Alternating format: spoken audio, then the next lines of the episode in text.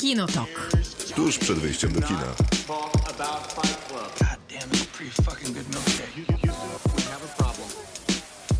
Krzysztof Majewski. Miłosława Bożek. Maciej Stasiarski. Przez 2 godziny będziemy rozmawiać o filmach i serialach. W podcaście, który będzie jutro, będziemy rozmawiać nieco krócej, ale w gruncie rzeczy wcale nie tak dużo krócej. Dzisiaj mamy dużo rzeczy do przegadania, ale zaczniemy od tego, o czym Miłka mówiła w zeszłym tygodniu, bo to jest moje osobiste wyznanie i wyzwanie też się okazało to być. No, otóż też obejrzałem odcinek True Blood. I czy nie uważasz, że jest to genialna telewizja? Tak, uważam, że to jest genialna telewizja, ale jest absurdalna. W sensie naprawdę tam jest ta... To jest najśmieszniejsza rzecz na świecie. To prawda. No, naprawdę jest ta scena, w której ona pyta, jak masz na imię, on mówi, jestem Bill. A ona tak z niego po prostu Myślałam, że chociaż Antoine albo coś tam.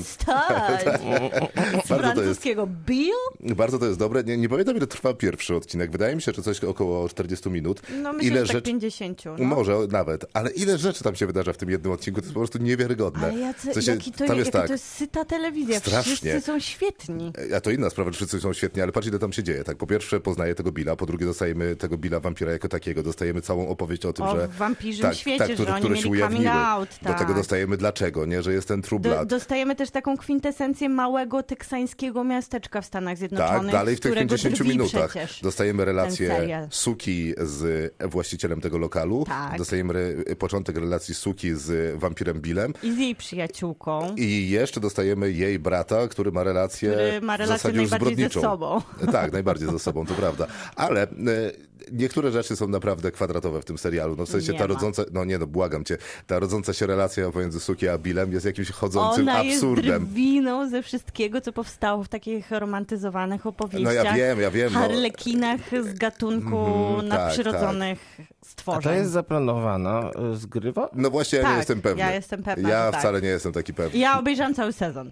No to okej, to nie zmienia faktu, że w pierwszym odcinku to trochę wygląda jak nieświadoma. Ja myślę, że Alan Ball jednak był bezpośrednio po 6 stóp pod ziemią i po American Beauty i można byłoby się zastanawiać, czy to do końca jest zgrywa, czy jednak po prostu tak mu wyszło. Ja się nie zastanawiam, ja uważam, że tak wyszło. Ja się nie zastanawiam i uważam, że to jest świadome, bo jak oglądamy 6 stóp pod ziemią, to ilość właśnie ironii, takiego komentarza, poczucia humoru w opowiadaniu o bardzo trudnych historiach, właśnie śmianie się ze śmierci, przemijania. Ale tak, nie sygnalizuje w żaden sposób. Tam to jest zaplanowane. Ale tu też to jest zaplanowane do końca. Ale to jest takie zgaduj zgadula, co myślał twórca. Swojego bohatera Bill, żeby... to jest świadome. To na pewno. Tak. Nie, tam gdzie widać, że coś jest żartem, to widać, że jest żartem. Jak oni idą do Fantazy i pojawia się Skarsgard, to jest... No ale to jest, wiesz, tam odcinków dalej i jest. Ale jeżeli coś widać, że jest żartem i ironią, to widać, że jest żartem i ironią. Jeżeli nie widać, to znaczy, że reżyser tego nie sygnalizuje. No to ja uważam za średnią reżyserię. Nie? Dlatego, ponieważ przeczytałam książkę, na której ten serial jest napisany i ta książka... No dobrze, ale to w takim wypadku, jeżeli nie wiem, że to jest sygnalizowane, to znaczy, że reżyser mi czegoś nie powiedział. Nie? Ale jak nie wiesz, że to jest sygnalizowane? No nie wiem, bo nie widzę tego sygnału. Od pierwszych sekund tego odcinka. Powinien być taki napis na początku. Uwaga, będzie żart. Zgrywa. Nie traktujcie nas poważnie, bo przecież i tak jest to głupota. Jeżeli rozmawiamy o True Blood w kontekście tego, że to jest serial, który traktuje ten temat poważnie, który temat? I wampirzy, i tego romansu, i całego gatunku. Są rzeczy, które traktuję poważnie. A są rzeczy... Stany Zjednoczone i na gatunek.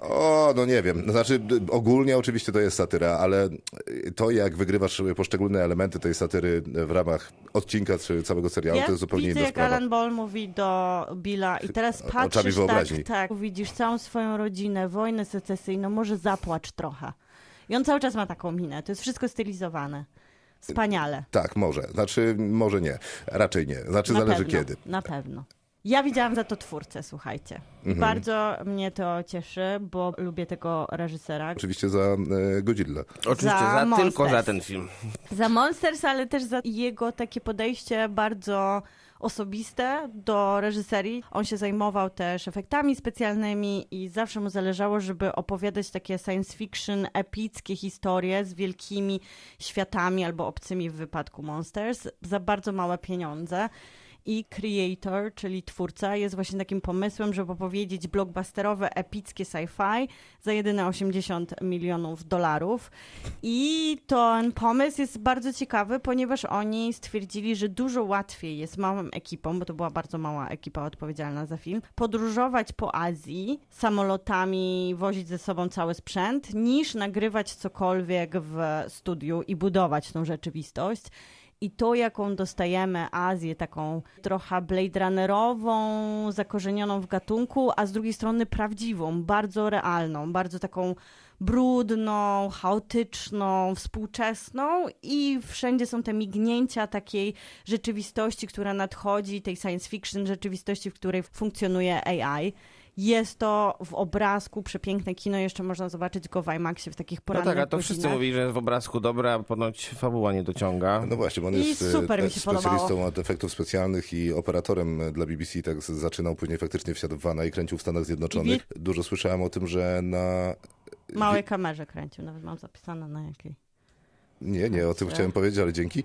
Sony FX3. Aha, jednak dziękuję. Wygląda jak aparat fotograficzny. Mówili dużo o tym, że znacznie więcej dzieje się tam 60 metrów od kamery i tam detale efektów specjalnych są dopieszczone, ale znacznie mniej dzieje się w dialogu pomiędzy dwoma osobami, którego i tak w ogóle jest w filmie mało. No ale mnie na papierze się podoba to, że Gareth Edwards też odhacza te SF-y wszystkie takie najbardziej klasyczne, czyli ma obcych, ma wielkiego potwora i teraz ma roboty, więc fajnie, że ktoś jeszcze robi. Dialogu się faktycznie może tak dużo nie dzieje, bo tak jak mówisz, jest go bardzo mało, ale opowieść jest bardzo ciekawa z perspektywy spojrzenia na sztuczną inteligencję, ponieważ ona się rozwija tak bardzo proludzko i ma na przykład swoją religię, a ponieważ jesteśmy w Azji, to jest miejsce, które chroni sztuczną inteligencję przed Stanami Zjednoczonymi, które ma po prostu pomysł zniszczenia jej doszczętnie. No ale to nie bez przyczyny, bo dlatego, że wysłała im bombę nuklearną. Nie, no właśnie to jest wyjaśnione, więc nie będę spoilerować, o co chodzi. To nie spoiler, bo ja już wiem. I ta religia wschodu, która tutaj przekłada się też na wyznawanie jej przez AI, jest fascynująca, ale... mogę zrozumieć, dlaczego ten film się nie podoba Amerykanom, bo to jest ogromna krytyka do tego, jak imperium amerykańskie reaguje na jakiekolwiek zagrożenie i tutaj jest po prostu rozliczanie się z wojną w Wietnamie i rzucaniem bomb za bombą i ludobójstwem dzieci, kobiet i zupełnie niewinnych ludzi. I to jest film o tym, że Ameryka nie ma problemu zabijać wszystkich, jeżeli cokolwiek jej zagraża. No i ja widzę Amerykanów, którzy, wielkie epickie sci-fi, które pokazuje, że Amerykanie są źli, no nie jest ich ulubioną formą spędzania czasu w kinie. Nie jest też niczym odkrywczym chyba. Nie jest, ale z perspektywy amerykańskiej, jako taki komentarz od nich do nich samych i pokazywanie, że to te wszystkie działania militarne, które skupiają się właśnie na tym, żeby pozostać imperium, a zniszczyć wszystko, co jest inne albo ci zagraża, no to nie jest taki codzienny, blockbusterowy komentarz, bo to jednak Amerykanie są bohaterami, a nie... No w tym wypadku dalej pozostaje to aktor amerykański, który tutaj niesie film, no różnie na swoich plecach, bo to jest Washington. I... John David? No. Tak. I tutaj sam Gareth mówił, że pisał ten film pod niego. Nie jest tak źle, jak mogłoby być, ale mógłby to być lepszy. No, właśnie, mógłby to być. Jest coś chyba magicznego w tym aktorze, że tak przekonuje do siebie reżyserów. Antymagicznego chyba jednak. Szkoda, ale nie, do reżyserów to może faktycznie. Chyba, że jednak jego ojciec jest mocnym ambasadorem jego aktorstwa. Myślę, że może być... Z drugiej strony może tworzyć solidną presję jednak na tym, żeby John David robił wielką karierę i potem się okazuje, że nie było na czym budować. No nie on jedyny jest takim przecież dzieckiem znanych aktorów, który tam się przebija w Hollywoodzie. Słusznie, bądź niesłusznie. Raczej niesłusznie. Obejrzałem też te pierwsze odcinki Lokiego. Bardzo przyzwoicie to wygląda, muszę przyznać. A to mamy 3 chyba, tak? Tak, 3. No nie, na pewno 3. Na pewno 3 i to jest fajne. W sensie podoba mi się, że znalazło swój taki drugi sezonowy rytm, bo nie bardzo wiedziałem, w którym kierunku oni by chcieli z tym pójść, no bo ten pierwszy był z takim jakby dosyć epickim finałem i takim dosyć jednoznacznym i ten nastrój był taki nie do podrobienia. A tutaj w zasadzie mamy takie międzywymiarowe, co nie jest w sumie istotne, co mnie cieszy, śledztwo. takie bardzo klasyczne, że w zasadzie oni się bawią w detektywów i trochę tam biegają, trochę tam poużywają jakichś magicznych mocy. Jest też takie bro pewnie, bro vibe. No tego bro vibe jest zaskakująco mało, ponieważ tych bohaterów pojawia się więcej i ta dynamika bro takiego movie zanika, no bo jest jeszcze Sylwia oczywiście, pojawia się nowa postać, jeszcze jedna nowa postać, a do tego jest ten Kang, którego tam ścigają, ale w takiej trochę innej formie. On jest przeszarżowany i trochę mało ciekawy, ale idea jest co do zasady bardzo fajna. W ciekawe miejsca nas zabiera ten serial, to mi się bardzo podoba, jest ładny. Ja sobie zostawiam go na całość, bo to jest fajny serial. Mnie męczy jednak oglądanie odcinek po odcinku. Musisz czekać. Tak. Jest też serial, który możemy zobaczyć na Apple TV, 8 odcinków, The Changeling, czyli Odmieniec. Jest to, to jest bardzo ciekawa rzecz, co tam się dzieje. Na podstawie książki historia o sekcie mężczyzn, którzy podkradają dzieci i zostawiają właśnie takie zaczarowane, odmienione dziecko na miejscu naszego dziecka. I czasami matki wiedzą, że to dziecko to nie jest, tutaj jest krzyczane to często, to nie jest dziecko, że to dziecko to nie jest dziecko.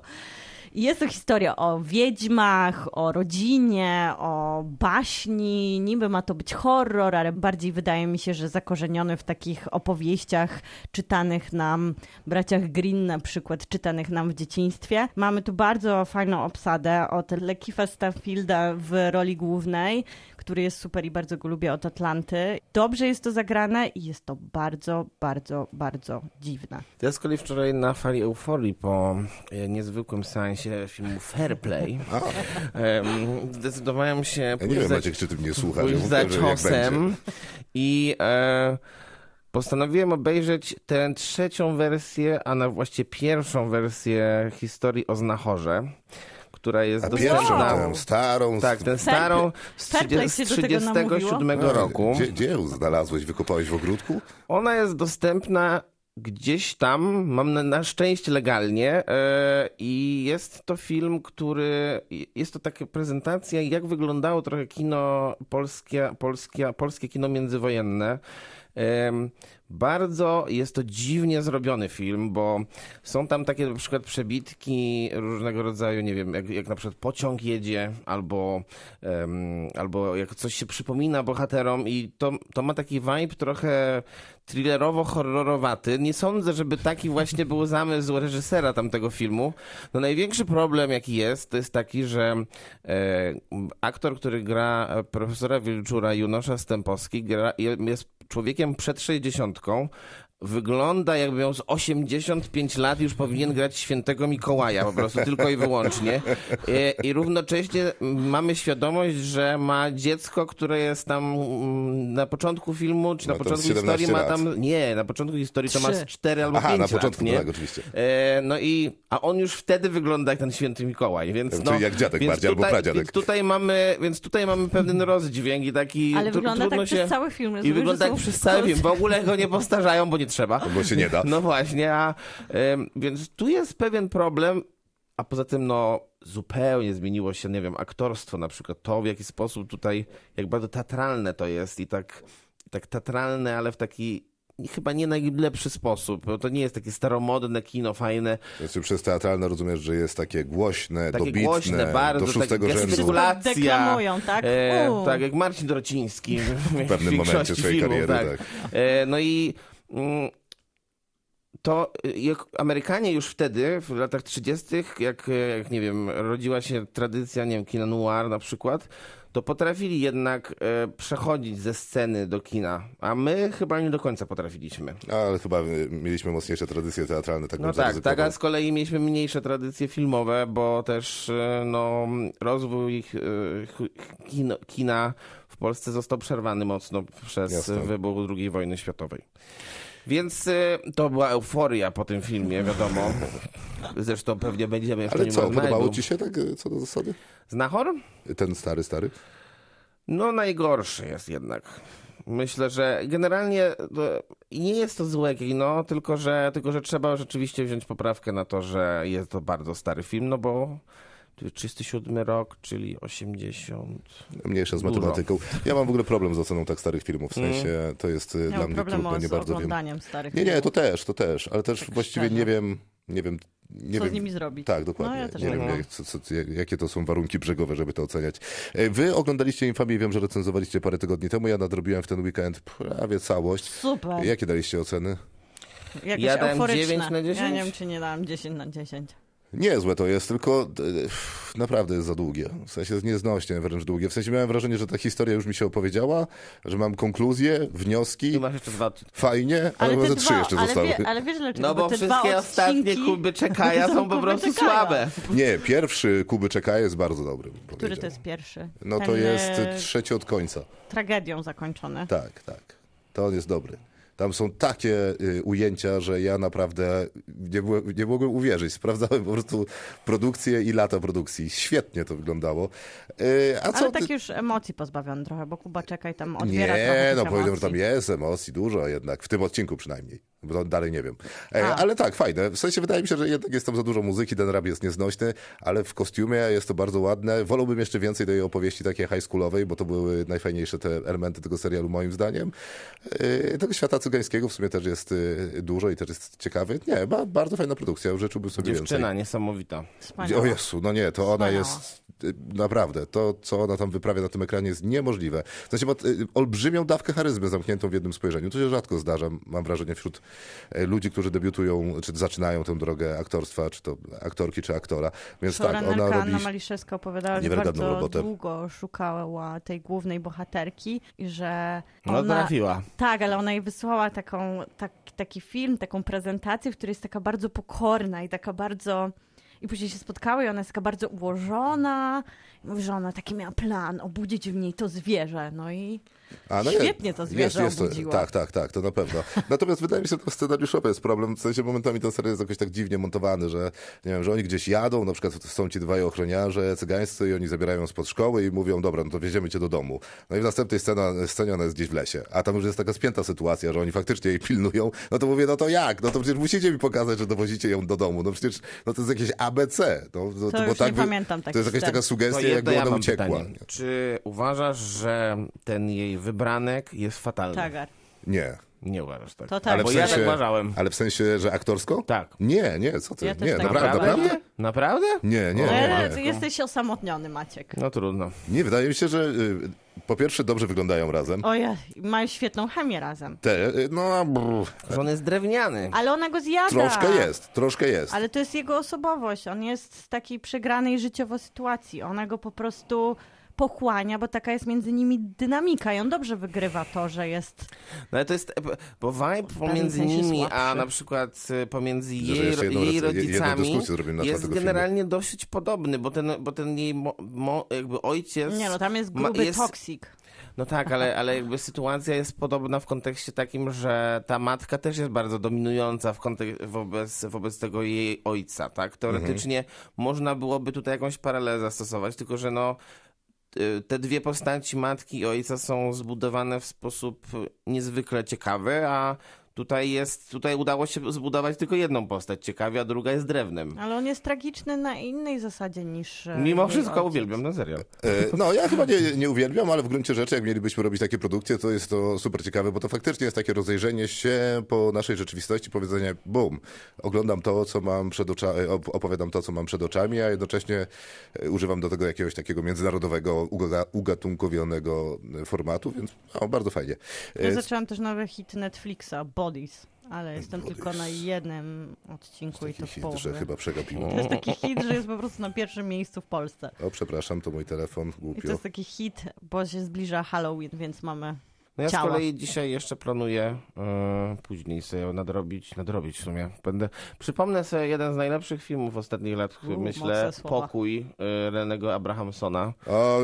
Przypomnijmy, że poznałem, mam zdjęcie zrobione przez Michała Hernesa. Czyli nie widać dlatego was. Się uśmiechamy. Pokażę ci to zdjęcie, bo tam najbardziej absurdalną fryzurę w swoim życiu. Mam tam mikrofon z kostką Radia Ram i ta kostka, czyli to, gdzie jest widać, ten napis, nie, ona jest do góry nogami. Ale to może być akurat moja wina, nie Michała Hernesa, którego serdecznie pozdrawiam i dziękuję za zdjęcie. Świetne zdjęcia. Świetne, tak, zawsze. Tak.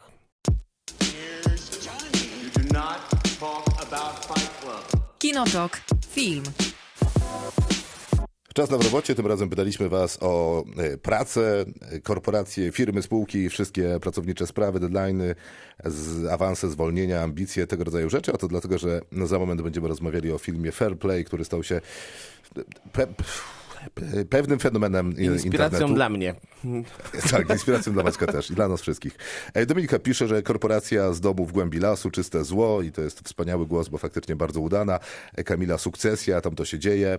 Zofia dopisuje Kamili, że pozamiatałaś i w sumie trochę ma racji, bo tak, mówisz dokładnie. Sukcesja i załatwiasz tę sprawę raz na zawsze.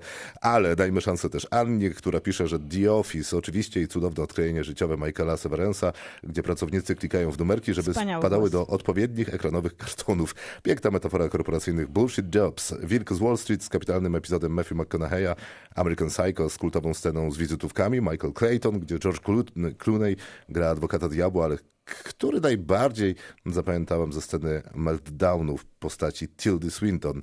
Serial Silicon Valley jako parodia pracy w startupie bardzo życiowy. Lidia mówi, że aż się prosi Fight Club i wszystkie sceny z szefem Edwarda Nortona, scena z pobiciem Rewelka. Jeżeli dobrze pamiętam, to Edward Norton uderza go klawiaturą do pisania, a te klawisze, które wypadają z klawiatury, układają się w AQ z literą F na początku. Naprawdę świetny Big Short i te wszystkie spotkania w salkach konferencyjnych. Obsada tego filmu to perełka castingu, a Carol zagrał tu na poziomie roli z The Office. I na koniec The Social Network, scena, w której Garfield dowiaduje się, jak zostaje wyrolowany na kasę. To petarda. Na emocjach można zawiesić siekierę. Karolina, wśród komentujących to chyba sama młodzież, że nie pamiętam filmu ze zdjęcia. The Firm zrobił na mnie duże wrażenie. Pojęłam wtedy, że w każdym dobrym amerykańskim filmie musi być scena z dynamicznie biegnącym bohaterem. Film na podstawie powieści Grishama z obecnych... Sam, że rzucającym jakimiś dokumentami. Nie, ale ten biegnący to mi się nawet podoba. Mi się też podoba. A z obecnych i aktualnych We Crushed. To serial oczywiście. Piotr II pisze, że George Clooney lata w chmurach, a po wylądowaniu zajmuje się doradztwem dotyczącym zmian w karierze zawodowej. Po prostu wywala z roboty. O robotę muszę się też martwić. Pacino, Arkin i Lemon w filmie Glenn Ross. Wszystko przez młodego agenta Alec Baldwin, który zaczyna rozpychać się w firmie. Serialowo Severance, czyli rozdzielenie, dziwna korporacja, w której wchodząc do windy zapomina się, kim się jest poza pracą. I zasnąć z nudów wtedy też można. Tak, można oczywiście, jak najbardziej. Przed i po windzie. Wielkie oszustwo Elizabeth Holmes i jej firma Terranos w serialu The Dropout, Jared Leto jako Adam Newman i upadek jego startupu w serialu We Crashed, ale zanim upadł, to jeszcze jak wzrastał pięknie. Dawid pisze o Moneyball i drużynie futbolowej od kulis. Film teoretycznie o sporcie, ale przedstawia strategię budowania zespołu krok po kroku i wszystkie te insajderskie działania w gabinetach generalnego menadżera, analityków i skautów. Świetne kino nawet dla tych, co amerykańskim sportem się nie interesują. Zgadzam się bardzo, chyba wszyscy lubimy zresztą przecież Moneyball, bo to trudno tego filmu nie lubić. Dla mnie, mimo że jestem fanem NBA, a nie NFL, fantastyczna rozrywka, schemat działania w amerykańskich organizacjach sportowych w pigułce, niezależnie od dyscypliny. Natalia wspomina pracującą dziewczynę, korpobajkę w absurdalnej, natapierowanym kostiumie lat 80., a cudowna w swojej potworności John Cusack może śnić się po nocach niczym Pennywise i dla odmiany stylowy Mad Men, serial niemal doskonały. Diabeł ubiera się u Prady, wspomina Alina, sprawy i sprawunki, zadzwoń, umów, przynieś, załatw niemożliwe i ta szefowa, przed którą wszyscy uciekają, to oczywiście Meryl Streep w niezapomnianej roli. Krzysztofa, aktorka. Ale jest tam piękna scena, tej roli akurat jest super. Jest super. Ta cudowna rola, którą zawsze z uśmiechem wspominam, kiedy ktoś mówi o diecie. Anne Hathaway dostaje taką radę, żeby tam wbić się w rozmiar, nie wiem, jakiś tam 35 czy coś tam. Ona od koleżanki dostaje radę na dietę. To jest taka dieta, że to są koreczki serowe. Nie, koreczki serowe. Ale w kontekście diety to też jest bardzo ważna scena, jak Meryl Streep mówi, że ona tak chciała postawić po raz pierwszy na taką grubą dziewczynę. I tak patrzysz na tą Anne Hathaway, taką kobietę zawsze niezwykle pięknie zbudowaną, po prostu idealną, ideał kobiety i Meryl Streep podsumowuje ją w tym momencie. No tak, ale to o tym, że ten modeling ma jakieś bardzo dziwne standardy, to wiemy. Nie ma. tak, moralnych na pewno. No dobra, to za moment nasza część w robocie.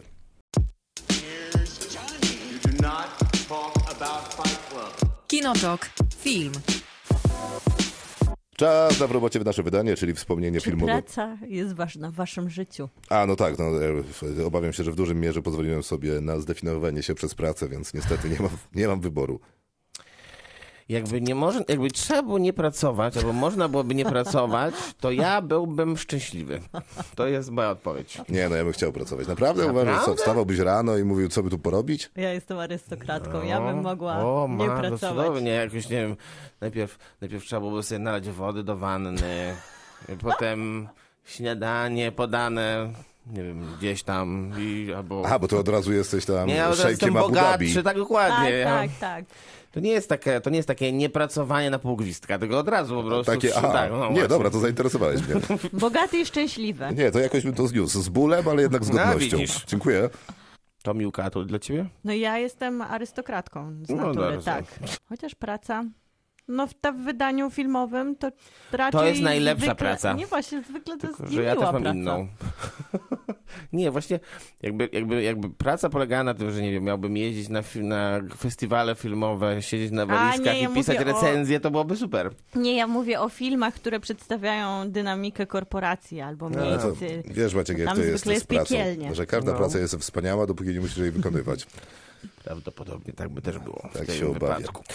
Dobra, nasze typy. Ja przypomniałem sobie Asystentkę, film, którego ja nie lubię, ale wy lubicie. Ach, no właśnie, dobry film. Bardzo dobry. No jeżeli o obraz pracy, to faktyczne piekło zostało zafundowane w tym filmie. Takie fajne, bo niedopowiedziane, bo gdzieś tam na granicy. Szkoda, że Julia Gardner musi podjąć decyzję taką moralną. Trwa jakieś 85 minut, tak przypomnę. Ale... Tak, to prawda. No ale jak wiesz, 85 minut obserwowania, jak ktoś siedzi przy biurku, to jednak jest dosyć dużo. Bardziej miota się z tym, jaką decyzję podjąć. No tak, do swojego szefa na fali mitu, bo to taki był film i Julia Gardner świetnie się miota tam. Na pewno się świetnie miota. No, dla mnie trochę mało, ale bardzo ciekawe to jest kino. To ja mam film Informator Michaela Manna, film, który bardziej opowiada trochę o walce z korporacją niż o samym funkcjonowaniu korporacji, a tutaj chodzi konkretnie o korporacje zajmujące się sprzedażą papierosów, a walczącym z nimi jest bohater, którego gra Russell Crowe w znakomitej roli. Prawdopodobnie jego najlepszej roli. Prawdopodobnie i naprawdę fantastyczny film, który... Jest oparty na faktach, ogląda się naprawdę jak rasowy thriller, bo jeszcze dołóżmy dwie naprawdę ważne role w tym filmie, czyli z kolei Al Pacino, który reprezentuje telewizję i tam jest też jeden z prezenterów telewizyjnych, którego gra Christopher Plummer i oni naprawdę tworzą taki tercet aktorski tam. A ten Jeffrey Wigand to rzeczywiście była postać, która trochę zmieniła sposób postrzegania jakby wpływu tytoniu i papierosów na zdrowie ludzkie, więc no to jest też film ważny po prostu. No, z filmów o pracy to oczywiście też Gladiator, jak już raz. Oczywiście. Ciężka praca to była. Ja przepraszam, że przeszkadzam. Już dzisiaj Lejki Stanfield był wspominany i to jest tak szalona satyra, nie tylko na pracę w korporacji, ale tak się składa, że to jest czarnoskóry bohater, który ma niesamowitą zdolność udawania idealnie białego głosu, teksańskiego białego głosu i pracuje na infolinii w takiej dużej korporacji i jako czarny człowiek zdobywa wiele klientów właśnie udając swój white voice. A przy okazji później dzieją się szalone rzeczy związane z końmi i ludźmi, a obsada jest bardzo taka indie i bardzo cool, bo tam jeszcze Tessa Thompson czy Steve Yeun. I jest to bardzo śmieszne, jest to bardzo dziwne i to jak on właśnie wpada w te szpony korporacji, Tessa by Thompson ją wykorzystać. To jest chyba mało indie już, co? Tessa Thompson? Chyba dalej totally mainstream. No tak mi się wydaje, że... Steve Yeun też już chyba nie jest indie. No nie, ale Tessa Thompson gra, wiesz, w Marvelu i Creedzie. To... Ale w 2018 to jeszcze to było. I w Westworldzie. Z mniejszych produkcji. To więc wszystko prawda. Bardzo dobra komedia. Ja przypomniałem sobie film, który wywołał straszliwą dyskusję w Polsce. Nazywa się 2 dni i 1 noc. To jest film braci Dardenne z Marion Cotillard. Piękna była dyskusja w Polsce na temat... Co, nie pamiętasz? Jakąkolwiek dyskusję? Film, który obejrzało 14 osób? No, to wiesz, to była dyskusja wśród 14 osób. W bańce. Czyli generalnie na moim Facebooku było piekło.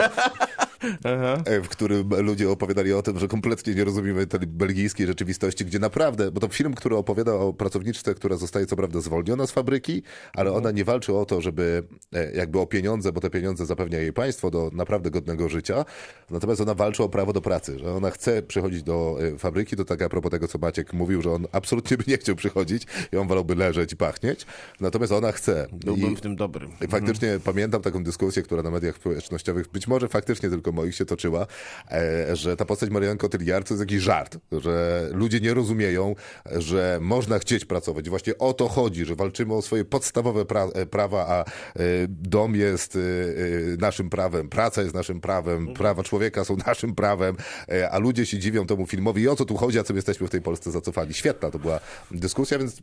Dużo chodzimy w tym filmie. To jest też razem świetna rola. Cotillard. Marion Cotillard jest fenomenalna, naprawdę. Fenomenalna. Świetna rola, zresztą nominowana do Oscara, więc naprawdę... To właśnie, to tak a propos tego, tej kolejnej dyskusji, która odbyła się po Dark Knightie, w sensie ostatniej części trylogii batmanowskiej Nolana, że Marion Cotillard nie potrafi, w sensie ona jest bardzo zdolna, bardzo piękna, wszystko z nią jest dobrze, ale niestety nie potrafi w amerykańskie blockbustery, natomiast w małe europejskie kino ona naprawdę potrafi rozjechać czołgiem rzeczywistość. Potrafi nawet śpiewać. Czy ja wiem. Myślę, że w Incepcji jednak się wybroniła. Też tak myślę. No ale to jest tak nolanowska kobieta, nie? Czyli jest zrozpaczona, a później umiera. No, to jest taka rola jednowymiarowa. Tylko, że można umierać tak jak w Incepcji, a można umrzeć tak jak w Dark Knight Rises. Tusze. Czyli to jest jednak dużo większy problem. Tuż. Jednak rola, z drugiej strony rola Mirandy Tate generalnie nie jest źle skonstruowana. To nie jest źle skonstruowana postać. To jest prawda. Na pewno jest lepiej skonstruowana niż pani Cobb z Incepcji. Ja mam film, który po prostu wystarczy, że powiem Show me the money! To jest Jerry Maguire, jedna z moich ulubionych komedii lat 90. Film, który opowiada o tym, w jaki sposób ten agent sportowy, którego gra Tom Cruise, wyrasta trochę poza tą korporację, która wokół niego stoi, żeby móc prowadzić jakby swoją działalność w sposób bardziej indywidualny i przez to skupić się na tym jednym bohaterze, którego z kolei gra w oscarowej roli Cuba Gooding Jr. Jest to naprawdę super bro movie moim zdaniem i oni tam wygrywają te komediowe akcenty idealnie. Jeszcze dodatkowo chyba tam Renée Zellweger gra w jednej z takich swoich pierwszych ról. Co to bez przesady, nie lubisz tego filmu? Nie, lubię film. No, więc... Nie da się go nie lubić. Nie, no, bardzo fajny. Nie, ja naprawdę, nie mam żadnych wątpliwości. Ja mam, słuchajcie, być jak John Malkowicz i niewiele z tego filmu pamiętam, to 90 lata, ale pamiętam dokładnie, że było tam takie magiczne przejście między piętrami do podświadomości Johna Malkowicza i to jest właśnie takie klasyczne życie biurowe, w którym wkrada się kosmiczna, surrealistyczna komedia z lat 90., bo tylko wtedy się pisało o magicznych przejściach w windzie, w których można wkraść się w podświadomość znanego aktora Johna Malkowicza. A nie, no pewnie, bo teraz mamy po prostu rozdzielenie, gdzie w tej windzie robimy inne rzeczy. Ale Cameron Diaz też tam grała i to były czasy, w których można było ją oglądać w wielu filmach i muszę przyznać, to że za nią tęsknię. Nie, no, przecież ona gra coś tam jeszcze. Piękne czasy, rzadko już teraz. Naprawdę mało jej można zobaczyć, a ja bardzo lubię ten czas Cameron Diaz. Skoro Maciek mówił o ataku na korporacje i ten styl życia, decydowania i zarządzania korporacją, to w sumie przypomniały mi się dwa filmy. Jeden to Dziękujemy za palenie o PR-owcu całej takiej organizacji wspierającej tytoń i broń. Nie, w sumie tylko tytoń. I to jest fantastyczny film, który trochę zapomniany, mam wrażenie, że przegapiony i dużo osób zresztą, które ten film zna, to zachęca innych do obejrzenia. Ja jestem jedną z nich. Z Alanem Eckhartem. W roli głównej, który gra PR-owca i tam jest taka bardzo ładna scena, w której siada chyba z dziewczyną albo może z jakimś facetem w barze i on mówi, że ta jego robota polega na tym, że ma taką niewiarygodną umiejętność, że w zasadzie jest w stanie poderwać każdą dziewczynę w tym barze, większość mężczyzn przekonać do kupienia mu drinka, a w zasadzie jest w stanie nawinąć dowolny makaron dowolnej osobie na uszy. Jest naprawdę znakomita scena, świetnie napisana, kiedy on jest w takiej debacie, w której ci przeciwnicy tytoniu przychodzą do studia razem z chłopcem, z rakiem, który już ma taką łysą głowę od chemii. No i to jest taki zabieg bardzo emocjonalny, trudny do obronienia przez przedstawiciela firmy tytoniowej. No i on to załatwia po prostu koncertowo. I to wydaje mi się, że z jednej strony to jest świetnie napisany scenariusz, który z dużą satysfakcją się ogląda, z drugiej strony pokazuje trochę mechanizmy, jakimi rządzi się jedna z największych i bardziej szkodliwych korporacji na świecie. No nie masz wrażenia, że to jest też przypadek niesamowity, że ten aktor, który miał taki właśnie start w takim filmie. Eckhart w sensie? Tak. I powinien się po takim filmie rzeczywiście dość mocno wybić. Później dostaje jeszcze dodatkowo rolę bardzo ważnego wilena w uniwersum Batmana, czyli Dwie Twarze. I potem nagle ten aktor zaczyna grać prezydenta Stanów Zjednoczonych w filmie, który się nazywa Olympus Has Fallen. I na tym się kończy jego kariera. Tak, to jest trochę niewiarygodne. To jest dziwne, tak, to jest bardzo dziwne. To jest bardzo dobry, charyzmatyczny aktor. Nie wiem, to jest facet. Bardzo plastyczną, tak, nie? Bardzo taką amerykańską. Więc też. No, co poszło nie tak? Ja nie wiem, naprawdę, do dzisiaj. To ciekawe, zrobimy research na ten temat. Zbadać tą historię. A mówisz jeszcze o drugim jakimś filmie w tym samym kontekście? A, no tak, bo przypomniało mi się też Mroczne Wody, to jest film z Markiem Ruffalo, który wydaje mi się jest takim przykładem jednego z lepszych filmów fabularnych, który zajmuje się jakimś tematem. Bardzo nam bliskim, ale który po prostu ten film ma sens i on mnie wyedukował w tym temacie. Zmieniłeś patelnię. Tak, w tym temacie i to jest rzadkie jednak, bo bardzo dużo filmów chce być ważnych i nauczać mnie na różne tematy, a to był faktycznie temat, który wydaje mi się zupełnie pominięty, a jednak bardzo ciekawy. To jest o firmie DuPont, która produkowała teflon, tylko ten teflon był używany przez nią w zasadzie do wszystkiego, co się dało i używała tego teflonu jakby najniższej jakości, czy tam w jakimś tam procesie robiła go tak, że on był bardzo szkodliwy w niskich nawet temperaturach, przez to zatruła w zasadzie całą okolicę swojej fabryki, czyli normalnych ludzi, którzy żyli w tej okolicy, bo ta woda w taki inny sposób się dostawała do ich domów, a jednocześnie zatruli miliony ludzi na całym świecie, czego w zasadzie nigdy nie policzymy, bo ten teflon był w farbach, dywanach, tapetach i w zasadzie we wszystkim, co się dało, bo był po prostu świetnym... Pociągnięcie ich do odpowiedzialności nigdy nie będzie możliwe w pełni. Tyle, że pociągnęli do odpowiedzialności. No tak, ale to jest taka najsmutniejsza konkluzja filmu, że to był najwyższy wyrok, jeżeli chodzi o odszkodowanie, które miała prywatna firma wypłacić i ten najwyższy wyrok w historii Stanów Zjednoczonych wynosił tyle, co tygodniowy dochód tej firmy. No i właśnie. To jest tak, świetnie, dziękuję. Ale ten film pamiętam, że chyba jakoś w głębokiej pandemii oglądaliśmy na streamingu i bardzo dobrze nam się go oglądało. Ruffalo był znakomity tam. Tak jest, jako prawnik, który walczy o prawa tych ludzi. To ja mam film, który się po polsku nazywa Chciwość, a po angielsku to jest Margin Call, film J.C. Chandora, film, który opowiada właściwie o tak z minuty na minutę, jak się rozwijała noc w momencie, kiedy nastąpił ten krach, czy kryzys, największy krach finansowy w 2008 roku, czyli okres tego najgorszego kryzysu na przełomie prezydentury George'a Busha i Baracka Obamy, wtedy kiedy rynek finansowy, a właściwie rynek budowlany czy mieszkaniowy w Stanach Zjednoczonych po prostu zapadł się. To, co opisał Big Short, tak, tylko później. Dokładnie tak. I tutaj Big Short bardziej opisuje mechanizmy, a tutaj mamy taką próbę rekonstrukcji tego, jak wyglądało to w ramach jednego z tych banków, który upadał wtedy. No ważna jest, nie wiem, czy można do końca mówić o tym filmie, no bo tutaj jednak główną rolę gra Kevin Spacey, ale obsada znakomita. Ogląda się to też jak taki rasowy thriller, mimo że tak naprawdę wszystko rozgrywa się w dialogu. I taka sukcesja to jest, tak, jeszcze przed sukcesją. Czyli obleśni ludzie na wysokich... Jednak, ale tak. Ale ludzie na wysokich stanowiskach.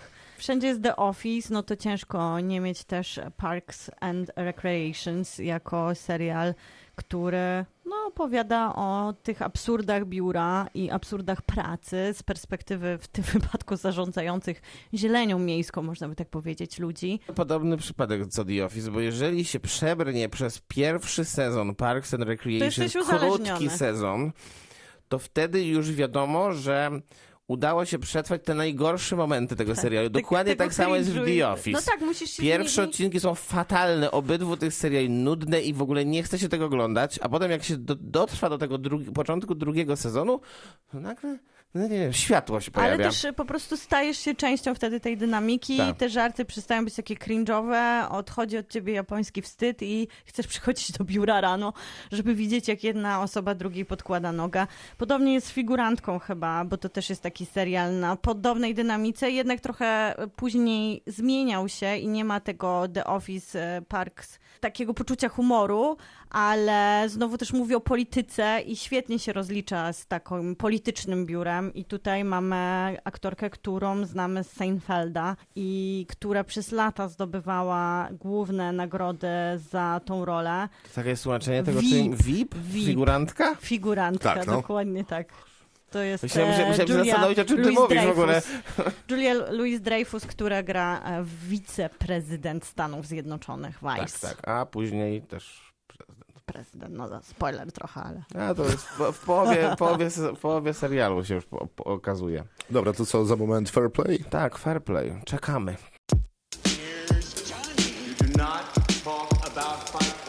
Kinotok. Film. W zeszłym tygodniu opowiadałem wam o filmie Fair Play. Nie wiem, jak do tego doszło, że Maciek zasugerował, że dobrze by było to zrecenzować, bo otóż właśnie to robimy. Chciałem wytłumaczyć, że zasugerowałem też, żeby zrecenzować Women Talking i zostałem zakrzyczany, więc... A ja Falcon... Zakrzyczany. Ja w sensie, jeżeli uważasz, że odpowiedź na pytanie to jest zakrzyczenie... To... Tak, no to było... Ja tak to czułem. Maciek, chciałeś, to masz. Chloe Dumont reżyseruje film, który nazywa się Fair Play, dostępny jest na Netflixie, a z kolei w mediach społecznościowych trwa dyskusja na temat tego, jak mądra jest to produkcja, ile nas uczy o współczesnym świecie. Ja co do tego naprawdę? Tak, naprawdę. Ja co do tego mam bardzo też jest lubiany przez takie medium jak media społecznościowe, bo jest mnóstwo obrazków z filmu. On się pojawia wszędzie. On już był głośny na Sundance, ponieważ jak to bywa w wielu wypadkach tego festiwalu, pojawia się tam film, który duże platformy chcą kupić i nagle to są coraz wyższe kwoty. $20 milionów kosztował Netflixa, kosztowały prawa do Fair Play i walczył o nie z innymi dużymi platformami, więc już tam był takim hiciorem, który chcieli wprowadzić na platformy nie tylko Netflixowe władze i też był bardzo dobrze przyjęty na Sundance, co dziwi, bo wydaje mi się, że co ci ludzie oglądali? Zrozumieć, że Netflix czy inne platformy chcą go wykupić, bo to jest całkiem dobry produkt na platformę. Gdyby ktoś mi powiedział, że to jest produkcja oryginalna Netflixa, to bym uwierzyła. Tak, ja. Oczywiście. W sensie w ogóle miałam takie cały czas wrażenie, że dobrze, że Netflix to kupił, bo wygląda jakby... Tak, bardzo pasuje do ich portfolio, a historia jest w gruncie rzeczy bardzo ciekawa, bo nawiązująca do moich ulubionych thrillerów erotycznych, bo to tak zapowiadany jest film i być może trochę nim jest, ale to albo czy nie. Jest, to jeszcze mam nadzieję o tym trochę porozmawiamy. Historia skupia się na dwójce bohaterów, którzy są parą poza pracą, a w pracy nie są parą, bo trzymają to w sekrecie, ponieważ pracują w sektorze finansowym. No i z jakichś powodów to tam nie wypada, żeby informować o tym, że jest się parą poza pracą. Może podpisali jakieś umowy. Bardzo możliwe, że taka jest polityka. Tym bardziej problem się zaczyna to robić, kiedy jedno z nich dostaje awans. Tak, to zaczyna się robić problemem na wielu poziomach, no bo to faktycznie już w ogóle się robi niezręczna sytuacja w pracy, no ale bardziej niezręczna ta sytuacja robi się w domu, ponieważ główna bohaterka podejrzewa swojego partnera, w którym jest bardzo zakochana ze wzajemnością, że no po prostu będzie się nie najlepiej z tym czuł, bo on spodziewał się, że ten awans przypadnie jemu, a przypada jej. No i to napięcie. No i nie myli się. Nie myli się. Żeby nie było, że to są jakieś fałszywe podejrzenia. On sobie nie radzi z tym awansem. Radzi sobie literalnie przez 35 sekund. On sobie nie radzi, a przy okazji zaczyna ją oskarżać o to, że z kolei przecież ona jest kobietą, no to musiała dostać awans przez łóżko. Ale na to czekamy jednak chwilę, zanim on takie oskarżenie wytacza. Ważne jest tutaj, że jest scenariuszowo w filmie, że kiedy spodziewają się oni, że ktoś dostanie awans, to ona myśli, że on dostanie i ona się naprawdę autentycznie cieszy z założenia, że on ten awans dostaje. On się nie potrafi ucieszyć. No on nie ma podobnej reakcji. Znaczy reakcję ma niezłą, to ona ma inną reakcję. To faktycznie ta, powiedzmy, stereotypowa konstrukt awansu i rzeczywistości, jaką społeczeństwo nas wrzuca, jest taka, że ona faktycznie cieszy się z jego awansu, w sensie wygląda jakby się cieszyły, w sensie nie cierpi jakoś wybitnie, a jednocześnie zakłada odpowiada, że kiedy już ona dostała awans, że on będzie wściekły. No a on reaguje raczej w porządku, nie? Mówi, fajnie, cieszę się, zasłużyłaś. Ale tak mówię, ale przez chwilę. Tylko przez chwilę. Później faktycznie zaczyna się takie gonienie kotka z serii ja wychodzę z za rogu, kiedy ona leży w łóżku i zastanawiamy się, czy on ma siekierę, czy nóż. A okazuje się, że nie ma nic. I film tak bardzo niezręcznie moim zdaniem sugeruje nam przez, no dobrą godzinę, że on ją zamorduje. I naprawdę robi to 60 minut. Ja tego nie miałam. Naprawdę? A ty też nie miałeś? Takiego... Nie wiem, powiem szczerze, nie do końca mnie to interesowało, ze względu na to, że bohaterowie byli tak nudni i tak słabo skonstruowani, albo zagrani. I zagrani, byli fatalnie. Bo to uważam, że jest największy problem. To jest w ogóle, tam to nie ma co zbierać akurat, ale... Znaczy, dla mnie to głównie wyglądało tak, jakby on po prostu się przechadzał obok niej. To jest Emily Luke, to tylko zaznaczmy, bo wiem, że wy oglądaliście serial z Phoebe Dynevor. To jest bardzo trudne. Dynevor, chyba się tak to czyta. Być może. I Eldenem Ellenrichiem. On jest Hansolem, a ona jest Bridgertonem. Wikipedia podaje, że to jest Dynevor. Dynevor, tak, ona jest z Bridgertonów, on jest z Hanem Solo. Tak można chyba najłatwiej ale też grał w Hail Caesar. Tak, świetna rola. Tam zresztą ma takie, a propos jego własnego trudnego nazwiska, to tam jest właśnie próba tego, jak on coś próbuje wyartykułować. Tak, z teksańskim akcentem. On jest tak, teksańczykiem, który ma być jakimś chyba brytyjskim aleksokratą, czy Francuzem. Coś takiego. Ja myślę, że ona bardziej walczy aktorsko niż on. On gra dwie miny uśmiechniętego albo totalnie sfrustrowanego człowieka. To wydaje mi się, że to jest jednoznacznie reżyseria. Bo to jest przecież jakieś absurdalne, co ten Eden Reich ma tam do roboty. Ktoś mu musiał powiedzieć, że w każdej scenie masz mieć minę cierpiętnika, człowieka po dwudniowej grypie żołądkowej. Tak, zbitego kotka. I nic innego nie rób. Nie wychodź przypadkiem poza to. Ona faktycznie trochę poza tym to pokazuje, poza twarde ramy scenariusza wychodzi. Chyba można było z tym zrobić i ona podejmuje jakąś próbę. Wydaje mi się, że reżyserka po prostu bardziej prowadzi temat. Ale scenariusz nie daje jej możliwości. Tam nie ma nawet takich scen za bardzo, w których ona mogłaby pokazać cokolwiek poza tym, że udany sposób krzyczy. Bo to są jedyne emocje, które wyraża ta bohaterka. Ona albo jest w jakiś sposób zaniepokojona tym, że na przykład jakieś informacje mogą wypłynąć, ale to w sumie tak bardzo na nią nie wpływa. Bardziej na nią wpływa to, że ona czasem płacze, czasem krzyczy i tyle. Ale nic więcej się nie dzieje. Ciekawie się zaczyna ten film, bo on już go ustawia, ciekawie, można tutaj dyskutować o tym, ale on go już ustawia jako takie kino bardzo prowspółczesne, kino manifest, ponieważ to są pierwsze sceny, więc nie będzie tutaj spoilerowania. Nasi bohaterowie są w jakimś takim miłosnym uniesieniu, na weselu, kiedy ta miłość ich prowadzi do toalety. No, mamy erotyczny thriller, więc ma być konsumpcja tego związku i okazuje się, że bohaterka ma okres menstruacyjna, krew się pojawia na jej białej sukience i to już jest dla mnie takie otwieranie filmu, w którym to teraz wykorzystamy taką kobiecą siłę i najważniejsze teraz obrazki, czyli menstruacja, miłość, zaręczyny, ona silna kobieta, on akceptujący tą jej siłę, mazane w jej menstruacyjnej krwi. No i to już mnie nastawiło do tego filmu bardzo negatywnie. W sensie... Ciekawe, bo mnie nie nastawiło. Mi się wydawało taka urocza dosyć ta scena. Tak, no tak, tylko te sceny które miałyby sygnalizować, że to będzie thriller erotyczny, są też słabe. W sensie one są źle zrobione. A co do tego zgoda. Czekaj, jeszcze tylko wrócę tutaj, bo wydaje mi się, że nastawiłaś się do tej sceny źle, dlatego że przeczytałaś te... Nie czytałam nic przed tym filmem. To jest moje wrażenie, że... Tydzień temu rozmawialiśmy o mediach społecznościowych, to jeszcze wtedy mówiłem, że jest właśnie, więc nastawiłaś się do tego właśnie, że oni tam pisali w mediach społecznościowych, że to jest właśnie film mądry, odpowiedzialny, współczesny i stawiający we właściwych miejscach kropki. No ale to jest za bardzo stylizowane na mądry i ważny, bo to jest... No nie wiem, mi nie przeszkadzała ta scena. Przeszkadzały mi wszystkie inne, więc... Mówiłam tydzień temu, że nie mogłam go oglądać, bo po tej scenie stwierdziłam, że to jest film, który ma założenia mną manipulować od pierwszych sekund.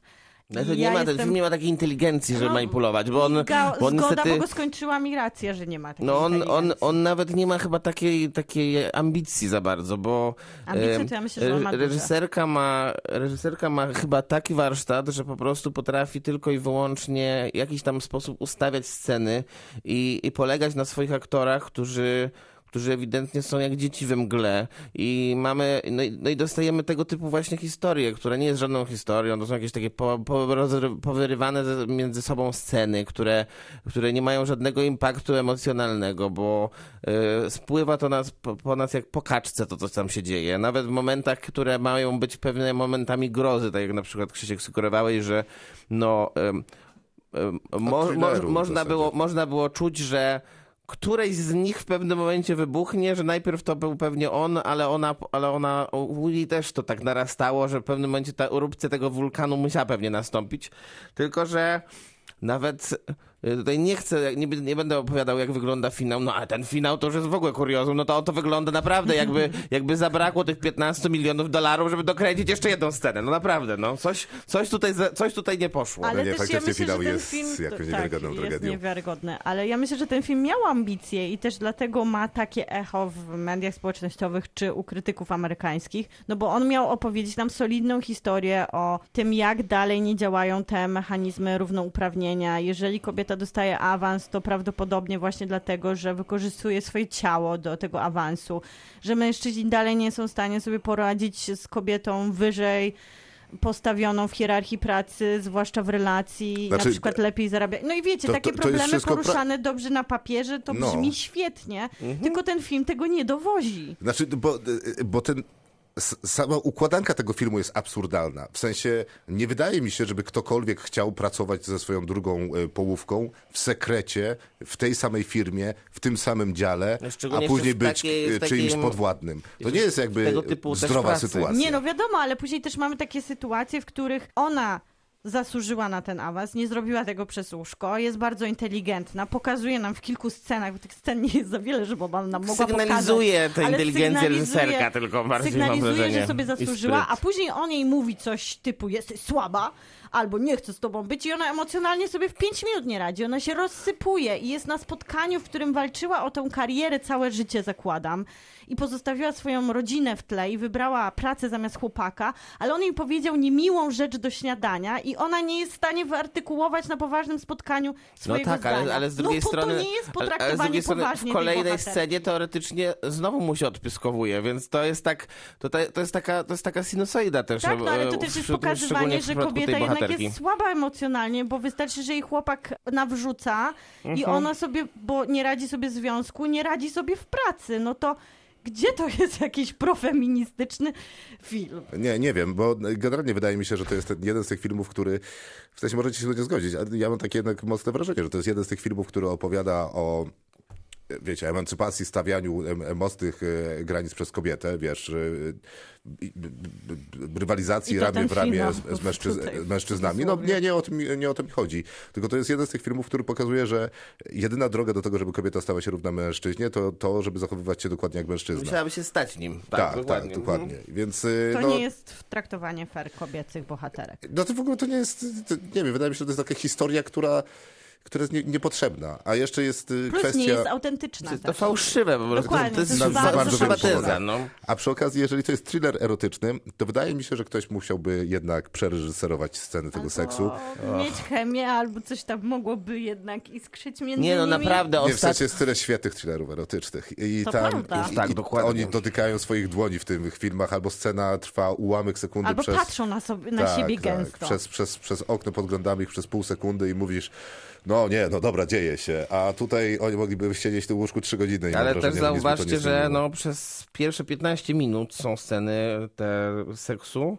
Później mamy tak godzinę z hakiem, kiedy zapomina reżyserka o tym, że jakieś takie sceny zasygnalizowała, że będą. To jest świadome, bo on odrzuca jej awans i siłę, odmawiając jej seksu. On cały czas jest niewyspany, zmęczony.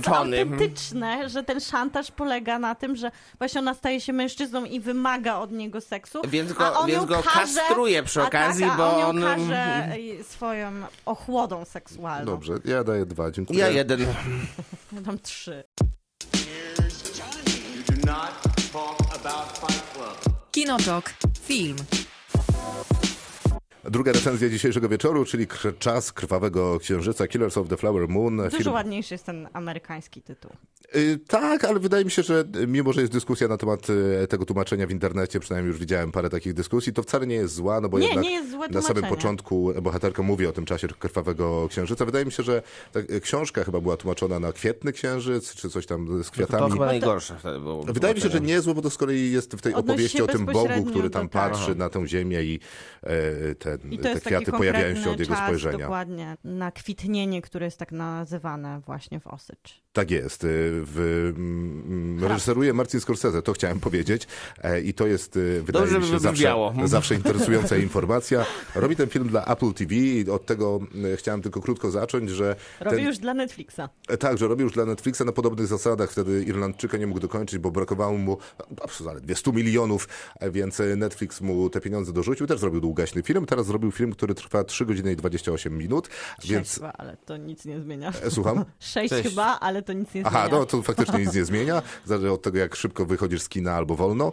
Ja byłem w kinie o 10:50 rano.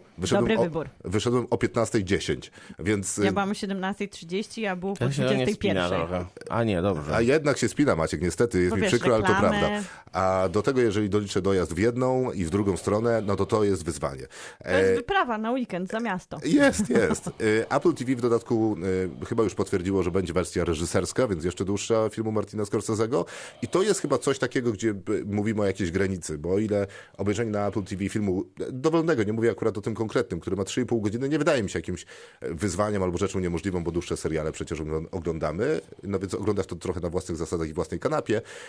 I nie mówię tutaj oczywiście o kwestiach tego, jak bardzo kinowy jest film Czas Krwawego Księżyca. Który pokazywany jest w IMAXach w Polsce. Tak, ale 3,5 godziny to jest jednak... troszkę za dużo. Ja nie czułam tego czasu. Właśnie z tym się totalnie nie zgadzam. Właśnie, jeżeli jakiś film ma... Jeżeli coś ma nas zmusić do pójścia do kina, a nie oglądania filmu na streamingu i dawania sobie możliwości przerwania tego pokazu, to jest właśnie taki film jak Scorsese. W sensie...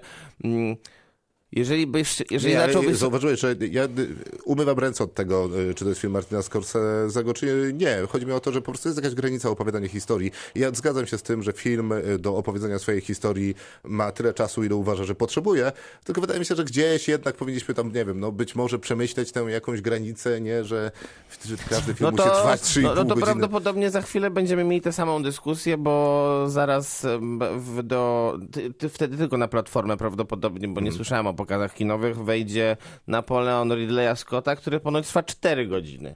No to jest, dlatego tę dyskusję chyba musimy odbyć, bo to są jakieś żarty. Ale ja na przykład w wypadku Killers of Flower Moon nie odczułam tych 3,5 godziny jako czasu niewykorzystanego, a wręcz przeciwnie, uważam, że ten plan na opowiedzenie tej historii w tak długim czasie się realizuje tutaj dobrze. Okej, a to jest historia dosyć fantastyczna, bo opowiedziana na podstawie reportażu, czyli literatury faktu, który to opowiada o osaczach, którzy w pewnym momencie, tuż po I wojnie światowej, dowiadują się od białych, że na ich terenie jest ropa. No i bardzo szybko przyjeżdżają biali. Stają się potentatami, tak. a są natywnymi Amerykanami, co jest bardzo nietypowe jednak, bo wydaje mi się, że jeśli słyszymy o ludziach, którzy dorobili się na gorączce złota, czy właśnie na ropie naftowej, no to byli jednak jacyś napływowi ludzie biali, a nie Amerykanie. Tak, a w dodatku, jeżeli wiesz, tak z grubsza kojarzę historię Amerykanów i natywnych Amerykanów, to wydawało mi się, że historia będzie taka, że ci biali przyjeżdżają i strzelają do wszystkich, którzy mają inny kolor skóry i na tym kończymy. A tu jest zupełnie inny mechanizm. To nie jest do końca tak. Kiedy dostaję tę informację na samym początku, że oni zostają miliarderami i w pewnym momencie ta jedna mieścina skupia największą liczbę milionerów w całych Stanach Zjednoczonych i mają najwięcej najbardziej luksusowych limuzyn, bardzo możliwe, to mówię tak, okej. Tylko to nie jest do końca tak, że ci, którzy najechali Amerykę, nie przyjechali, nie strzelali i nie wypędzili, bo tak było z osaczami, że oni byli w 3 różnych miejscach przesiedlani. Tylko ja mówię bardziej o tym, że w innych miejscach to oni od razu, ci Marvelowi od razu brali to w swoje łapy. A tutaj najpierw jednak to całe bogactwo trafiało do tych natywnych Amerykanów. Dlatego też, że ta ziemia, którą dostali Osaczowie, była najgorszą ziemią możliwą do wyobrażenia, bo nic tam nie rosło, bo nic tam nie funkcjonowało, bo była tak naprawdę, pod nimi były złoża ropy. No i dopiero później okazało się, że to, co zostało im przekazane w takim gaście pogardy, doprowadziło do ogromnych majątków właśnie. No tak, ale to, na co zwraca uwagę Maciek i chyba ja, to, że jakby nie dostajemy w kulturze historii tego rodzaju. Jednak dostajemy tę historię, że jedzie kowboj w białym kapeluszu i strzela do Indian z Winchestera, a oni mają łuk albo kawałek dzidy. Więc no ten punkt wyjścia dla mnie był bardzo interesujący, a jesteśmy chwilę później z głównym bohaterem, czyli Leonardo DiCaprio, który wysiada z pociągu, weteran I wojny światowej, chociaż weteran, który służył gotując innym żołnierzom, tam doznał poważnej kontuzji, bo pękło mu jelito. No i wraca do swojego miasteczka, gdzie mieszka jego wuj, grany przez Roberta De Niro. Robert De Niro jest królem, tak każe się nazywać, albo wujem, albo królem. No i on w zasadzie jest takim nieoficjalnym chyba burmistrzem tego miasteczka. Jest najbogatszy i ma największe wpływy, a w dodatku ma bardzo dobrą komitywę z osadżami, czyli właśnie tym plemieniem, które tam żyje i funkcjonuje. No więc biali funkcjonują w tym miasteczku w zasadzie jako służba Indian, bo Leonardo DiCaprio zatrudnia się u wuja, jest jego taksówkarzem. No tam jest taka urocza scena przecież, kiedy osadżowie kupują tę właśnie super drogą limuzynę i sprzedawca im mówi, słuchajcie, jeżeli skończy wam się paliwo albo się ubrudzi, przyjdźcie i kupcie nowe.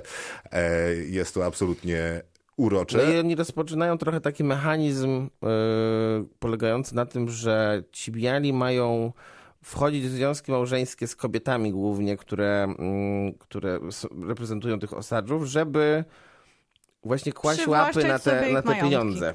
Tak, to jest w ogóle najciekawsze, co w całym tym filmie widziałem, czy słyszałem, najciekawsza myśl, to jest ta, że przez tą zmianę trybu życia, jaką osadzowie przeszli, czyli powiedzmy, no nie wiem jaką mieli dietę, kiedy tam jeszcze tych białych nie było, ale zakładam, że no nie wiem, jakieś zbieractwo, jakieś mięso, coś tam, co natura im dała, a kiedy przyjeżdżają biali, to zaczynają się słodycze, zaczyna się bekon, zaczyna się taka cywilizacyjna biała dieta, która wszystkich nas doprowadza do różnych schorzeń i ich też, tylko znacznie bardziej, przede wszystkim do cukrzycy. Dużo szybciej ich zabija. Tak, który tam w filmie pada, że oni tam żyją maksymalnie do 50, bo tak cukrzyca ich po prostu wykańcza i inne schorzenia dodatkowe. I wydaje mi się to fenomenalnie ciekawe, że taka cywilizacyjna zmiana diety może faktycznie wymordować całe społeczeństwo. No tak, ale tutaj nie do końca o tym mówimy, bo ten film jednak opowiada o tym, w jaki sposób te kobiety były po prostu mordowane. To prawda. Nie tylko kobiety. Natomiast ja nie jestem pewny, chociaż rozmawiam z ludźmi, którzy czytali książkę, więc wydaje mi się, że ta kwestia tego, że oni mieli świadomość tego, że te kobiety szybciej umierają, a dla niektórych tych mężczyzn życie z nimi przez jakiś tam czas i tak w luksusie i dostatku, które te kobiety zapewniały, wystarczyło, tak. A i tak nie mieli, jakoś strasznie wiele czasu na życie z nimi, bo one miały ten wyrok śmierci wiszący nad sobą. Książka się skupia dużo bardziej na takim szerszym fenomenie, to może nie jest odpowiednie słowo, ale ludobójstwie, które było dokonywane. No, ludobójstwo to chyba też nie jest to. No, tysiące osób, które zostały szerzej, nie tylko ta konkretne miasteczko wymordowane, ale ten bohater, ten King, który rozporządza tym miasteczkiem, on po prostu prowadził grupę zorganizowaną przestępczą. Dokładnie, to była mafia. Był szefem mafii po prostu. Był szefem mafii i głupią bardziej z perspektywy tych najniższych szczebli, bo sam on reprezentował, myślę, że całkiem inteligentną postać. O nie, naprawdę po obejrzeniu filmu masz wrażenie, że postać Roberta De Niro była inteligentna? Nie mówię po obejrzeniu filmu, tylko mówię o faktycznej postaci tego Williama Kinga, on był taką postacią, która po prostu takim buldożerem jechała, ale generalnie nie zwracała uwagi za bardzo na to, co się wydarzy i konsekwencji to on nie był w stanie przewidzieć. No ale ważne jest też, że wtedy nie było FBI. To był moment, w którym ono się tworzyło i tutaj poznajemy to pod koniec filmu, że pojawia się nowa forma policji, ale to były czasy w Stanach Zjednoczonych, kiedy naprawdę wtedy mordowali. Łatwo było też przekupić cały departament policji z danego miasta, który wtedy przymykał oko na wszystko. Dlatego też trudno mówić, że był głupi, po prostu myślał, że nie będzie miał żadnych z tego tytułu konsekwencji. Właśnie nie przewidział tego. Wiesz co, mi się wydaje, że głupi to oczywiście jest uproszczone, może krótkowzroczny, nierozsądny, tępawy trochę, bo wydaje mi się, że ostatnie filmy Scorsese'ego mają taką wizję i DFX na temat swoich głównych bohaterów, że pokazuje, że to są generalnie tłumany, które Leonardo DiCaprio reprezentuje tą na jakiejś niewiarygodnej słabości systemu. No właśnie, Leonardo DiCaprio, który przecież dokładnie takiego samego bohatera gra w Wilku z Wall Street. Tak. To jest przecież takiego nieudacznika, który...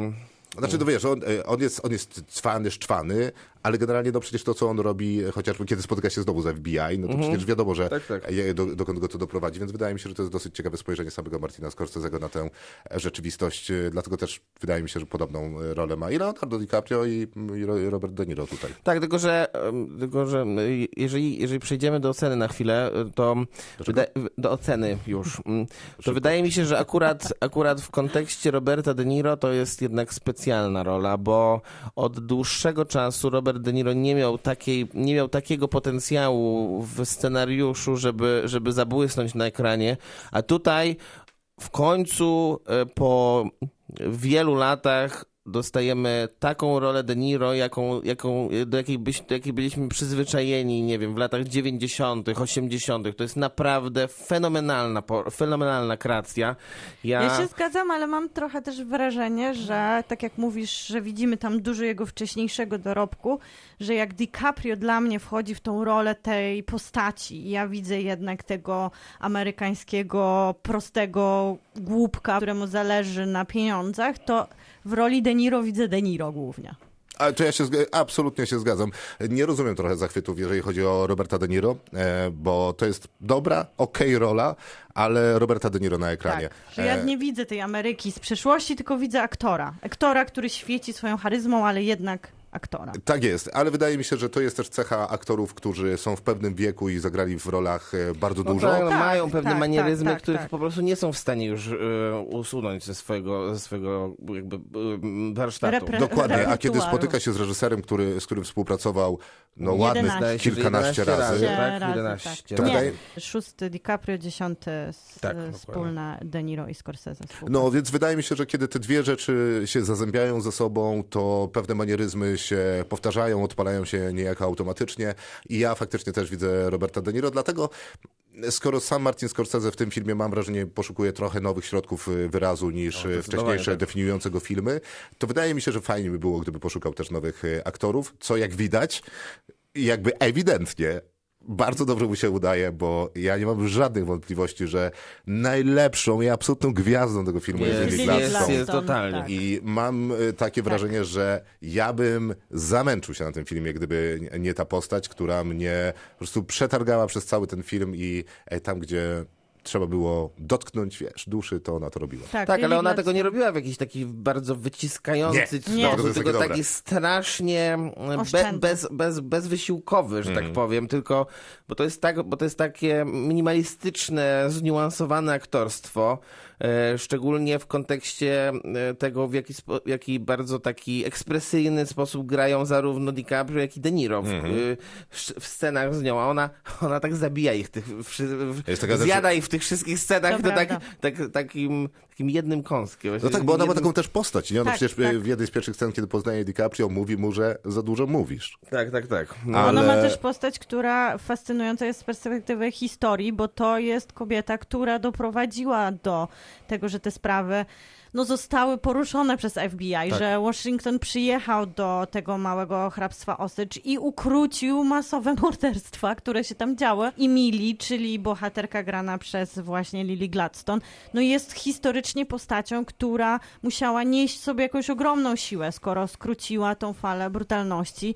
I jej się to udaje właśnie dzięki takiej oszczędności i takiej... Ona potrafi tą mądrość, którą niesie, taką też związaną z jej kulturą, przekuć na jedno spojrzenie, na gest jakiś taki fizyczny, który jak ona siada, jak ona wstaje, jak ona chodzi, to wystarczy, żeby nam imponowała z ekranu, ale ja uważam, że Leonardo DiCaprio był bardzo dobrym wyborem. Był bardzo dobrym i generalnie... dosyć przeszarżowanej, bo ona jednak wymaga dużo takiego grania też twarzą, mimiką. Znaczy to on sobie to wymyśla, że będzie chodził z tą taką podkówką do domu. Ale nie, wydaje mi się, że DiCaprio akurat jak występuje z Scorsese, to wchodzi w niego jakaś nowa energia zawsze. On jednak potrafi u Scorsese robić rzeczy, których nie zawsze potrafił innych reżyserów. U Tarantino tak, ale już z kolei u Iñárritu to rolę, za którą dostał Oscara, to o tym można tak bardzo szybko zapominać o tej postaci, że tutaj Ja miałem przez jakiś czas problem z rolą DiCaprio w tym filmie, natomiast jest jedna scena, którą ostatecznie mnie kupił. Jest scena, w której DiCaprio rozmawia z De Niro, który jest za kratami i wyjaśnia mu sytuację, wyjaśnia mu swoją postawę w tej całej sytuacji. No i tam... To był dla mnie jedyny moment, w którym DiCaprio zjadł De Niro w tym filmie, bo ja pozostanę przy swoim, że De Niro jest tutaj dla mnie największym chyba zaskoczeniem pozytywnym, bo dawno nie widziałem go po prostu w tak bardzo ciekawej roli. A w tych kategoriach to trudno się z tobą nie zgodzić. To prawda. Że w jakich kategoriach? Że jest faktycznie największą niespodzianką, bo biorąc pod uwagę, co grał ostatnio. No dokładnie, no bo jednak nie jest Dirty to rom-com, tak? Rom-com z platformy streamingowej. Dokładnie, więc no, znaczy ja uważam, że jakby ten tercet aktorski jest po prostu tak znakomity, że jakby któryś z elementów został odjęty, to byłby potężny problem tego filmu. Z kolei też mnie bawi w kontekście takich analiz oscarowych związanych z tym filmem to, że zanim jeszcze była premiera tego filmu, to większość analityków przewidywała, że to Jesse Plemons będzie głównym kandydatem do Oscarów. Fantastyczna rola, życzę mu tego. Tej roli nie ma w tym filmie. Znaczy on jest 5 minut. To za moment o tym jeszcze porozmawiajmy, bo to wydaje mi się też ciekawe w kontekście książki i być może faktycznie w kontekście Oscarów, ale jeszcze jedną rzecz o Lily Gladstone chciałem powiedzieć, że przypominam, że to jest aktorka, która dostała do mierzenia się Leonardo DiCaprio, jedną chyba z Roberta De Niro, tak. Dwóch jakby ikonicznych twórców, którzy zresztą musieli się czuć na planie jak we własnym domu z Martinem Scorsese, z którym pracowali wielokrotnie. I do tego ona. Więc błyszczenie w takim towarzystwie jest szalenie trudne. Wydaje mi się, że ostatnio też w taki właśnie wydystansowany, osadzający DiCaprio w miejscu sposób robiła to Margot Robbie właśnie w Wilku z Wall Street. Też przecież fenomenalna aktorka. Z Lily Gladstone życzę wszystkiego znakomitego, bo naprawdę boję się tylko trochę tego, że ona wpadnie w jakąś szufladkę, a nie będzie, wiesz, albo że nie daj Bóg się pojawił Marvela. Natomiast chciałbym jeszcze jedną rzecz zwrócić uwagę a propos właśnie Jesse'ego Plemonsa i trochę a propos tego, co mówiłaś, Miłka, o tym bohaterstwie postaci granej przez Lily Gladstone, która jedzie do Waszyngtonu, żeby poinformować Hoovera czy tam FBI o tym, co się dzieje u niej, a mianowicie to, że książka w zasadzie ma podtytuł i historia powstania Federalnego Biura Śledczego i jest inaczej jednak opowiadane, bo ten podział historii jest równy, jeżeli chodzi o powstawanie pół na pół, FBI i historii osadżów i tej miejscowości, w której jesteśmy i wydarza się ta pierwsza sprawa, która wpisała na mapę FBI. I to jest, wydaje mi się, znacznie bardziej charakterystyczna historia, którą mógłby Martin Scorsese opowiedzieć. I tak się składa, że pierwsza wersja scenariusza była dokładnie taka, że to jest film o powstawaniu FBI i przy okazji o osadżach. No tak, tylko że można tutaj w tym momencie wtrącić, że to tym bardziej jest wielkie osiągnięcie ten film, bo Martin Scorsese... Dla kogo? Dla Scorsese samego, bo on rzeczywiście... nigdy w swojej karierze nie opowiadał w takim stylu. W sensie w stylu slow, którym nawiązywał... Trochę w milczeniu być może. Nawiązywał trochę do, nie wiem, Malika, ale jednocześnie wydaje mi się, że widać też tutaj inspirację na przykład PTA. Zdecydowanie młodszym kolegą, czyli PTA. No i Scorsese, który jest przecież twórcą bardzo doświadczonym, który też ma swoje manieryzmy, o których wspomnieliśmy w kontekście De Niro, potrafi jednak znajdować nowe jakieś inspiracje, nowy sposób opowiadania historii. Dla mnie to jest niesamowite, że twórca, który nakręcił już wszystko, co się da, wciąż jest takim twórcą poszukującym, ciekawym. No, to pamiętam, jak kiedyś rozmawialiśmy w kontekście zupełnie innego twórcy, mianowicie Juliusza Machulskiego, który jest ewidentnie... w tej rozmowie? Który jest ewidentny, po jednym z filmów powiedziałeś mi coś takiego, że widać po nim, że on jest zupełnie już niezainteresowany kinem i jest zupełnie niezainteresowany oglądaniem filmów, bo zatrzymał się w swoim sposobie opowiadania historii w tych latach 90., kiedy to wszystko mu wychodziło. No, ale peron zjechał. Scorsese nie jest na pewno takim twórcą. Scorsese jest super zainteresowany, co się dzieje w kinie, w jaki sposób kino rozwija się, jakie są nowe sposoby właśnie opowiadania, narracji, nie wiem, kręcenia. No na pewno w obrazie tutaj widać ogromną zmianę, ale wydaje mi się, że jest wspólny mianownik, który łączy Machulskiego i Scorsese? Nie, no, mam nadzieję, że nie. Ale który łączy dla mnie jego wcześniejsze filmy i ten film, że on jest zimny emocjonalnie. Przez 3,5 godziny ja oglądam historię, która w pewnym sensie też ma rozliczyć Amerykanów z tego, jak budowali na trupach swoją wielkość, jak potraktowali rdzennych Amerykanów i teraz bierzemy inny wycinek rzeczywistości, trochę jest power switch, ale nadal to jest biały człowiek mordujący czerwonoskórych z pełną pogardą dla kocy, jak ich nazywają. I ja nie czuję nic. Ja nie czuję żadnej emocji, ja nie czuję współczucia, ja nie czuję pogardy, ja nie czuję... tych Lily Gladstone w taki emocjonalny właśnie sposób prezentuje. Nie, ja właśnie nie czuję żadnego żalu. Ona jest jedną wielką emocją, mimo że tak naprawdę jej teoretycznie nie ma. To jest taki paradoks tej postaci. Tak, ale ja nie czuję tego, żeby Indianie byli pokazani tutaj jako ofiary. Nie czuję też żadnego współodczuwania z tą historią. Ja trochę się czuję, jakbym słuchała, i to ten film robi na koniec, co jest najlepsze. Ja się czuję, jakbym słuchała true crime'owego podcastu, który mi czyta rzeczy z Wikipedii i trochę nie mają dla mnie twarzy ci ludzie i trochę nie mają właśnie swoich historii, tylko są częścią jakiegoś dużego, brutalnego wydarzenia, które mnie tylko utwierdza, jak budowana była Ameryka i jak źli ludzie byli na Dzikim Zachodzie, bo liczyły się tylko pieniądze i przetrwanie. I to jest jakby część historii, która historycznie jest mi znana, ale bardzo mi jest przykro z tego powodu, że ja nie czuję nic. Znaczy, to jest ciekawe. Po 3,5 godzinach. To jest ciekawe to, co mówisz, ponieważ ja mam podobne wrażenie, jeżeli chodzi o słuchanie tego słuchowiska, bo też mam wrażenie, że tam się dużo mówi na takiej muzyczce, która tam brzdąka w tle i niektórzy mówią, że to jest niemalże jak bicie serca i właśnie buduje ten taki nastrój nieoczywistego czegoś, co wisi w powietrzu i kiedyś się wydarzy. No i to w domyśle chodzi o tę postać Leonardo DiCaprio. Mi się podobają tam dwie rzeczy, jeżeli chodzi o taki poziom emocjonalny, bo zgadzam się, że ten film też nie wbija mi haczyków w serce i nie ciągnie tą wędką, ale scena, w której Lily Gladstone i Leonardo DiCaprio się poznają i siedzą w domu podczas burzy, super, wydaje mi się majstersztykiem. I dlatego brakuje mi więcej takich scen, której bliżej by mi może było do emocjonalności rdzennych Amerykanów, do człowieczeństwa. Tam jest jeszcze jedna scena, kiedy siostry siedzą i mówią o białych mężczyznach, kiedy po raz pierwszy ja przez chwilę w ogóle widzę kobiety i ludzi, a nie historię, epicki western i wielką historię Ameryki. Za mało mi do ludzi, za mało mi do rytuałów, za mało mi do emocji. Tak, natomiast wydaje mi się, że akurat Scorsese bardzo się skupił na tym, żeby opowiedzieć dużo o kulturze osadżów i pokazuje ją różnorako i z wielu kątów. Natomiast druga scena, czy być może cała sekwencja scen, czyli w zasadzie to, co w tym filmie wydaje mi się jakby najważniejsze, tylko rozpuszczone w formacie i wielu pomysłach, które Martin Scorsese chce wykonać, a mianowicie relacja pomiędzy Lily Gladstone i Leonardo DiCaprio. No bo wiemy, że film opowiadał o historii jakby takiej eksploatacji kobiet, osadżów przez białych mężczyzn na rzecz zarobienia pieniędzy na nich i postać Leonardo DiCaprio mówi, że najbardziej na świecie kocha pieniążki, ale trudno powiedzieć, że on nie kocha też Lily Gladstone. I to, jak on się ściera z tymi swoimi dwoma wielkimi wizjami, czy bardziej kocham pieniążki, czy bardziej ku swojemu pewnemu zaskoczeniu bo... dokładnie, tak, bo na początku był w ogóle nie nastawiony na to. Tak, on jest manipulowany w zasadzie w to małżeństwo przez postać Roberta De Niro. To wydaje mi się, że te emocje, które się w nim ścierają, to jest to, co czuję w tym filmie. Ale później jest taka scena, żeby tu za bardzo nie spoilerować, kiedy DiCaprio płacze w więzieniu. Ja mu nic nie wierzę. Ja nie wierzę, że on odczuwa jakąkolwiek tragedię, że ma jakikolwiek stosunek w tym wypadku do własnych dzieci. Nie, no wydaje mi się, że... Zero. No. Tam... W ogóle nawet minimalnie nie ma w tym autentyczności. Tak.